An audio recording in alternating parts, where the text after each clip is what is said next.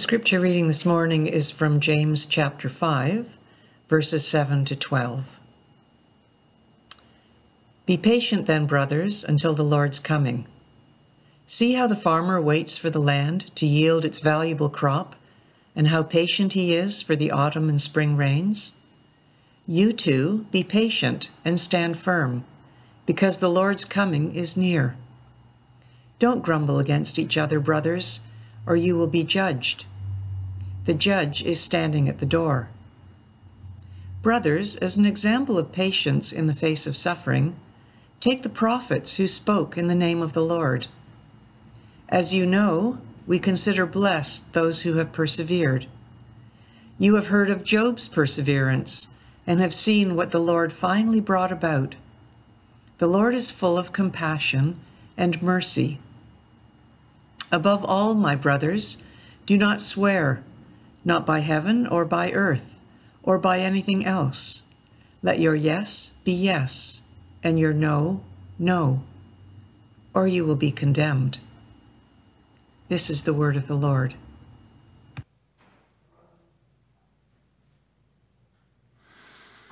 Good morning.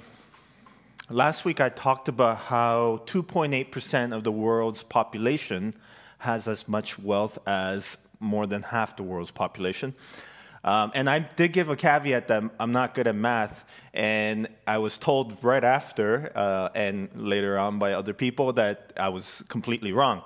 So the actual number is this: is 0.00028% of the world's population own more than seven points. Uh, sorry, more than 58 percent of the world's population. I think that was like 4.6 billion So, anyways, I double checked with our finance person to make sure that the percentage was correct, and it is correct. So, actually, this number is a lot worse than I thought about the number of people before. I thought 2.8% of the world's population doesn't seem as bad as this number. This number to me sounds crazy. Meaning, if there were 100 people in this world, less than one person, by a long shot at 0.00028% of a person would own more wealth than 58 actual people. This is crazy. There is no way that these numbers are fair or just. Talking about numbers, here are a few others that have come to mind for me this week. There are 23.9 million cases of COVID 19 in our world uh, as of this past week, and 820,000 people who have died from COVID 19. In Canada, we have had 128,000 cases and 9,113 cases of death from COVID 19. 8 minutes and 46 seconds is the length of time a cop was kneeling on George Floyd's neck. Seven gun- gunshots were fired this week by a policeman on a man named Jacob Blake in Kenosha, Wisconsin. On top of this, a lot of us are worried about going back to school and what that would mean for us and our kids. And now, Hurricane Laura. When it rains, it really does pour. It is within this we are uh, uh, within this context that we hear the words of James in our passage today. He says, "Be patient, then, brothers and sisters, until the Lord's coming. Be patient and stand firm. Persevere and endure." So, what kind of patience is James talking about here? Here, the Greek word to be patient describes an attitude that is long suffering and that uses self restraint. It is a type of patience that does not try to get even for, for wrongs that have been committed and is non retaliatory. So in verse 7, when James says, Be patient, he's talking about this long suffering patience that is not trying to get even. Be patient then, brothers and sisters until the Lord's coming. In what kind of circumstance are we not to get even and to be patient? The word then in Greek is un, uh, which is referring to the previous passage. So when James says here to be patient, he's referring to being patient in the midst of injustice that is caused by the rich oppressors.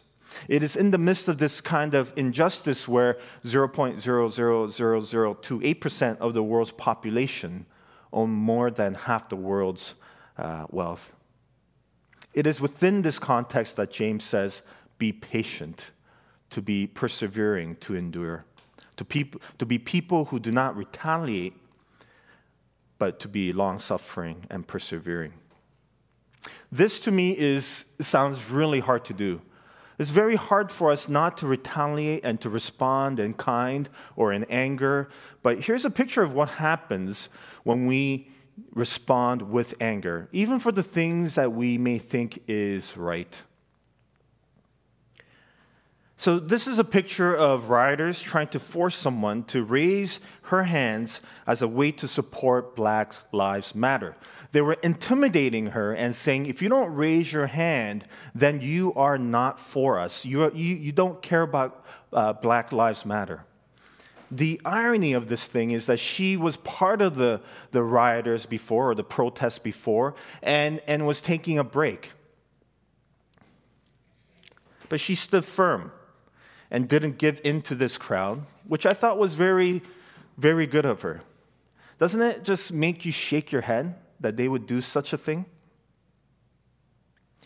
But does, does this mean that we just sit there and do nothing? I do not think this is what James means to be patient. What I think he means is that we are to respond not in retaliation, but to respond in doing good. It means to turn the other cheek, to, to, do unto others as you would want them to do unto you. It means to respond faithfully in love. It means to be patient and to endure and to persevere in doing good, in speaking and standing firm for justice. When the NBA players heard about the shooting of Jacob Blake, they had a conversation amongst themselves uh, as, as, as a team to discuss what had happened.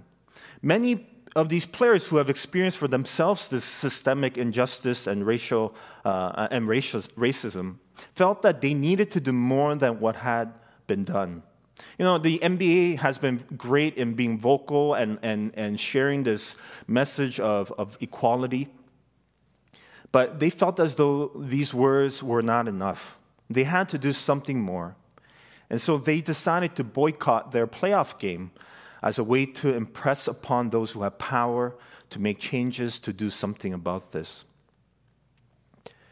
Here's a picture of the Milwaukee Bucks reading a team statement together about why they are boycotting and not playing their game. Milwaukee is only 40 minutes away uh, from Kenosha, Wisconsin, where Jacob Blake was shot seven times. In their statement, they urged lawmakers and law enforcers to do better and asked for justice. You can say that they were standing firm for what is right and just. James 5 8, you too be patient and stand firm because the Lord's coming is near. And James gives three examples of why we are to be patient and the first example he gives is that of a farmer waiting for the rain to come. The farmer can ready the field and sow seeds, but can't do anything about the rain. In the same way, we are called to work the field and sow seeds of justice, but it is up to God to be the judge. Yes, we are called to be part of God's kingdom on this earth, but there is this awareness that God has, also, God, God has to also act. We cannot do it on our own nor is it something that is just up to God. We're to be patient and to stand firm because the Lord is coming, as sure as the rain will come. James reminds us that in the midst of our suffering, patience, uh, in our long suffering patience, that we are not to grumble or judge one another. And I think there's uh, some truth here about our attitude in the midst of this waiting and standing firm. It's very easy for us to get bitter or angry and, and to start blaming one another for what is going on. When I look through the comments online, there's a lot of judgment being passed around to whose fault all of this is. It is really easy for us to point fingers and shake our heads, even at those rioters, and say how wrong they are. But instead of responding in judgment, we are called to respond in long suffering patience. Look at the warning that James gives us here. Don't grumble against one another, brothers and sisters, or you will be judged. The judge is standing at the door. James, I don't think you understand what is going on in our world right now. Don't talk to me about being patient and persevering. You just don't get it. We're in a, a global pandemic. There are protests and rioting going on, there's violence and injustice all over the place. There's just way too much going on right now, and you're asking us to be patient? Brothers and sisters, as an example of patience in the face of suffering, take the prophets who spoke in the name of the Lord. The second example that James gives to why we are to be patient is the example of the prophets. Many, if not all of the prophets in the Old Testament suffered, and in the New Testament. Many prophets were beaten, tortured, and were put in prison. Prophets such as Isaiah, Jeremiah, Zechariah, Amos, and others were martyred for their messages.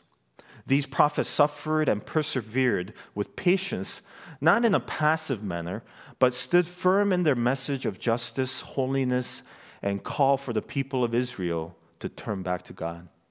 They spoke up against the oppressed and were people of compassion. To stand up and speak against injustice is the long suffering patience that the prophets lived out, and we are called to do the same. The third example that James gives is the life of Job. And I think the story of Job can be very helpful for us in the midst of what is happening in the world. The book of Job deals with suffering as not, as, as not something that's happened to Job because of the wrongs that he's done, but rather points to the wisdom of God that is beyond our understanding. Job was removed of every sign of God's favor, and yet he did not abandon God. Yes, he asks questions about why he's even alive, why this is happening to him. He praises God with one breath and then questions God with another. And we see his friends coming by, giving him reasons for why this has happened to him. There must be some sin in your life, Job, that's brought about this suffering. And Job claims his innocence. And this back and forth dialogue goes on for many chapters in the book. And you could say that they were grumbling about what's going on in the midst of waiting for God to show up. This grumbling that James warns us not to do. And in the end, God does show up and gives Job a response. And this response isn't, here's why you're suffering, but rather a questioning of Job from God. God asks Job, Who are you?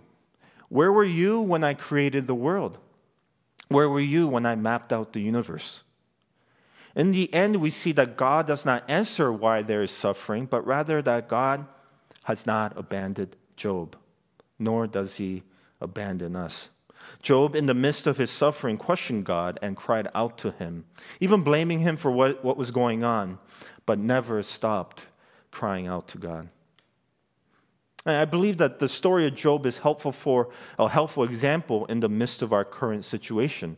We're not suffering from COVID 19 because of some sin in our lives. We don't know why it's happening. But in the midst of it, we know that there is suffering, and this is now how the world is, should be. We know that in this time of suffering that we can cry out to God, and God hears our prayers. We are waiting for God to show up and to do something about this mess. God, where are you? Why is there so much pain and suffering? What is going on? It is in this context we need to be reminded of who God is. God is not a God who just gives us good things when we do good things and bad things when we are bad. It's not that simple. God is, in many ways, someone we can't understand, beyond our understanding. And we know that his ways are higher than our ways. Yet James does remind us of the kind of God we believe in, that our God, even in his coming and judgment, is not an angry God or a wrathful God, but rather he is a God who is compassionate and merciful. The Lord is full of compassion and mercy. The Lord is full of compassion and mercy. 0.000028%, 8 minutes and 46 seconds, seven shots in the back, and other countless number of evil and injustice. How are we to respond? There's a part of us that hopes for a God who will come and give them due justice, that they, they will be punished and even wiped out because of the anger we feel inside. But this isn't how God is. We want God to be like this, but the Lord that we know in Jesus Christ is full of compassion and mercy, even to, to those who are the rich oppressors, even to those cops who were trigger happy, even to the rioters who, their, who in their anger burn and destroy. Our response is to wait upon the Lord to be patient and responding and not in retaliation. We're to retaliate in doing good, standing firm for justice, but also in mercy. So the NBA players decided to boycott their games on Wednesday this week. And by Friday, the NBA, the players, and the governors have decided to immediately establish a social justice coalition. They decided to start playing games again, but with these things in place that with the social justice coalition that they would also create space in their arenas to encourage voting. And throughout the playoffs that they would run ads to raise awareness and to encourage greater civic engagement. To me this is one great example of long, long suffering and patience we as canadians can also point our fingers easily to the States and say, wow, we're just glad we're not in the United States. And we're glad we're not like them. That we don't have issues of racial inequality and injustice, issues like they do. But are we any better? I want to share with you a video from CBC um, and it's a little bit long, but I, I, thought we need to see this video and to um, look at our own history. I was six years old when they took me to a residential school. I remember the day walking toward that school with my mother, and it was a silent walk, and I was so afraid.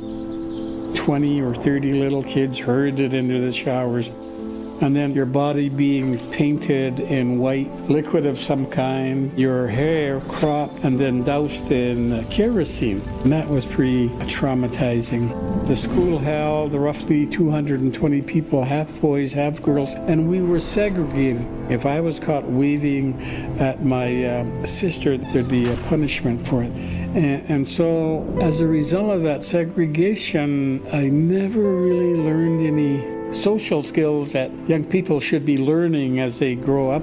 From a religious and spiritual perspective, of course, the churches lobbied hard to convert indigenous people, Aboriginal people. They said that we were heathen and pagan. They targeted language in those things we had learned through all of millennia to know where we came from, to know who we were, as something that had to be eliminated.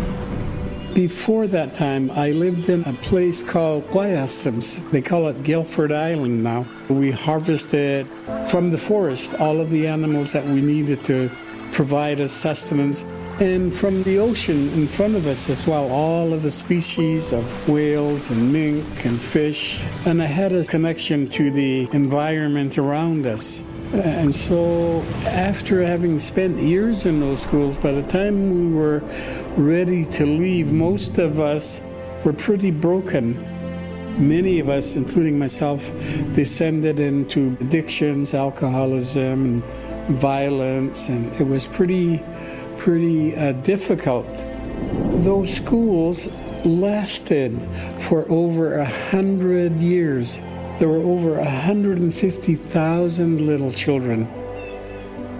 And the last school that closed in Canada was in 1996 in uh, Saskatchewan. There was a history on this land that had been absolutely ignored. Nobody knew about the residential school legacy. Nobody knew about the intent of the Indian Act, the chronic challenges now facing Aboriginals. And we're starting to uh, accept the idea that we have the shared history for which we all are responsible for. When the Truth and Reconciliation Commission report was uh, submitted, I was in the room when Justice Murray Sinclair, the chair of the commission, denounced Canada. He had just recited a litany of intensive harms against Aboriginal people. And, and when he said, Canada, you have committed cultural genocide, there was just a silence in that room, and then all of a sudden it erupted in euphoria. We said survivors want an apology from the Prime Minister in the House of Commons. And I was there and I heard the words, I'm sorry. And then I couldn't see because my eyes were just flowing with tears. I was so happy that somebody had said, I'm sorry. Canada, by the way, is the only Western country that has had a Truth and Reconciliation Commission. So we're trying to look through a new lens. We and Canadians, we as an Aboriginal, we celebrate each other, everybody cheering each other up as we move toward a more equal, prosperous future for all of us. My name is Chief Robert Joseph, and I believe that Truth and Reconciliation is Canada.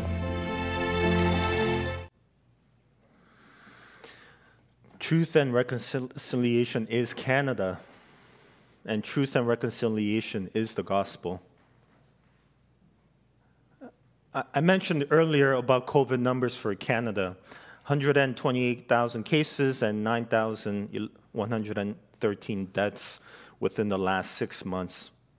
Over a period of 160 years, there were 150,000 children in residential schools, with over 6,000 that died.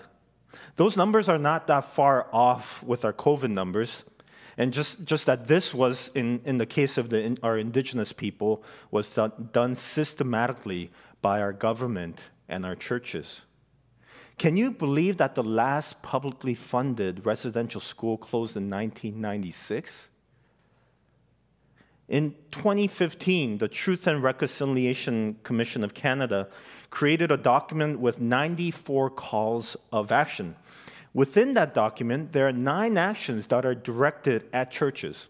They range from asking the church to apologize for what they've done to that of teaching its clergy on the history of the church's role in colonization. They ask for things like respecting their own spirituality. And in many ways, us watching that video is a response to that ac- action, one of those nine actions uh, that were directed at churches. And, uh, you know, yeah.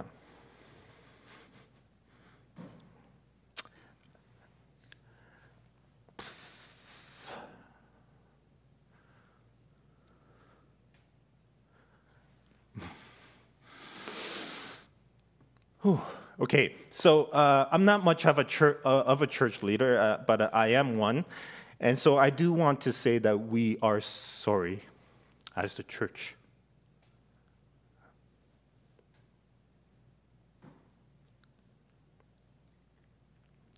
So if you've never heard that from a church leader, um, yeah, we're sorry.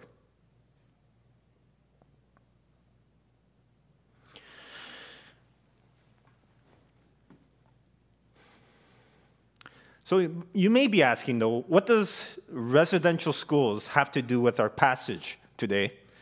Well, let me ask you if you were an indigenous person reading this passage, who would you think was the rich oppressors? That they, that they should be patient and standing firm against? It would be us. We as a church and as a country have not been just with our indigenous brothers and sisters and still continue to live as if they don't exist. We live as though what we did to them doesn't matter and that their prob- problems are not our problems. I encourage you this week to just read up more on how we can stand with and for our indigenous brothers and sisters, and how we can continue to be a people of long suffering patience with and for people who are being oppressed. The Lord is full of compassion and mercy. Let us remember, remember this as we wait patiently for Him, that He calls all His people children, therefore, our brothers and sisters. Let us, as we wait for Him, recognize our call to stand firm, firm for what is good and just to not grumble and blame others, but to show compassion and mercy, because our God who will judge is a God who is full of compassion and mercy. Let's pray.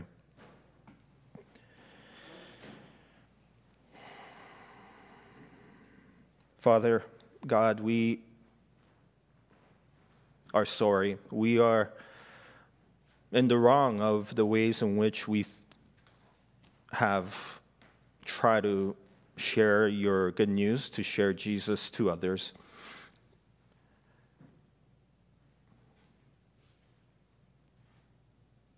And for some of us who may not even feel like we were part of that injustice, help us to be aware that now we live off the fruits of those uh, injustice acts, unjust acts, and, and that we continue to perpetuate it.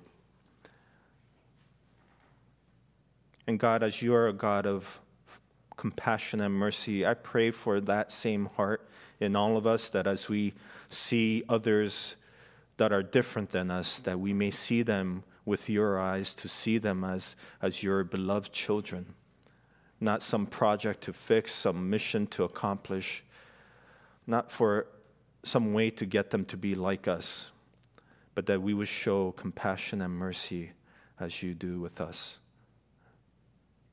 And I thank you that you're a God who can bear all of our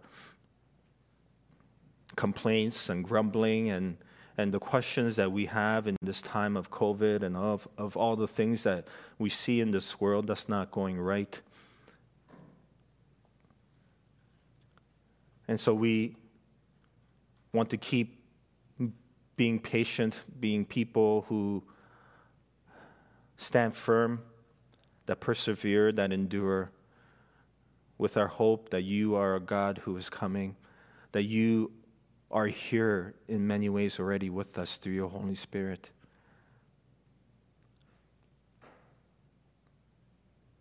Come, Lord Jesus, come. Amen.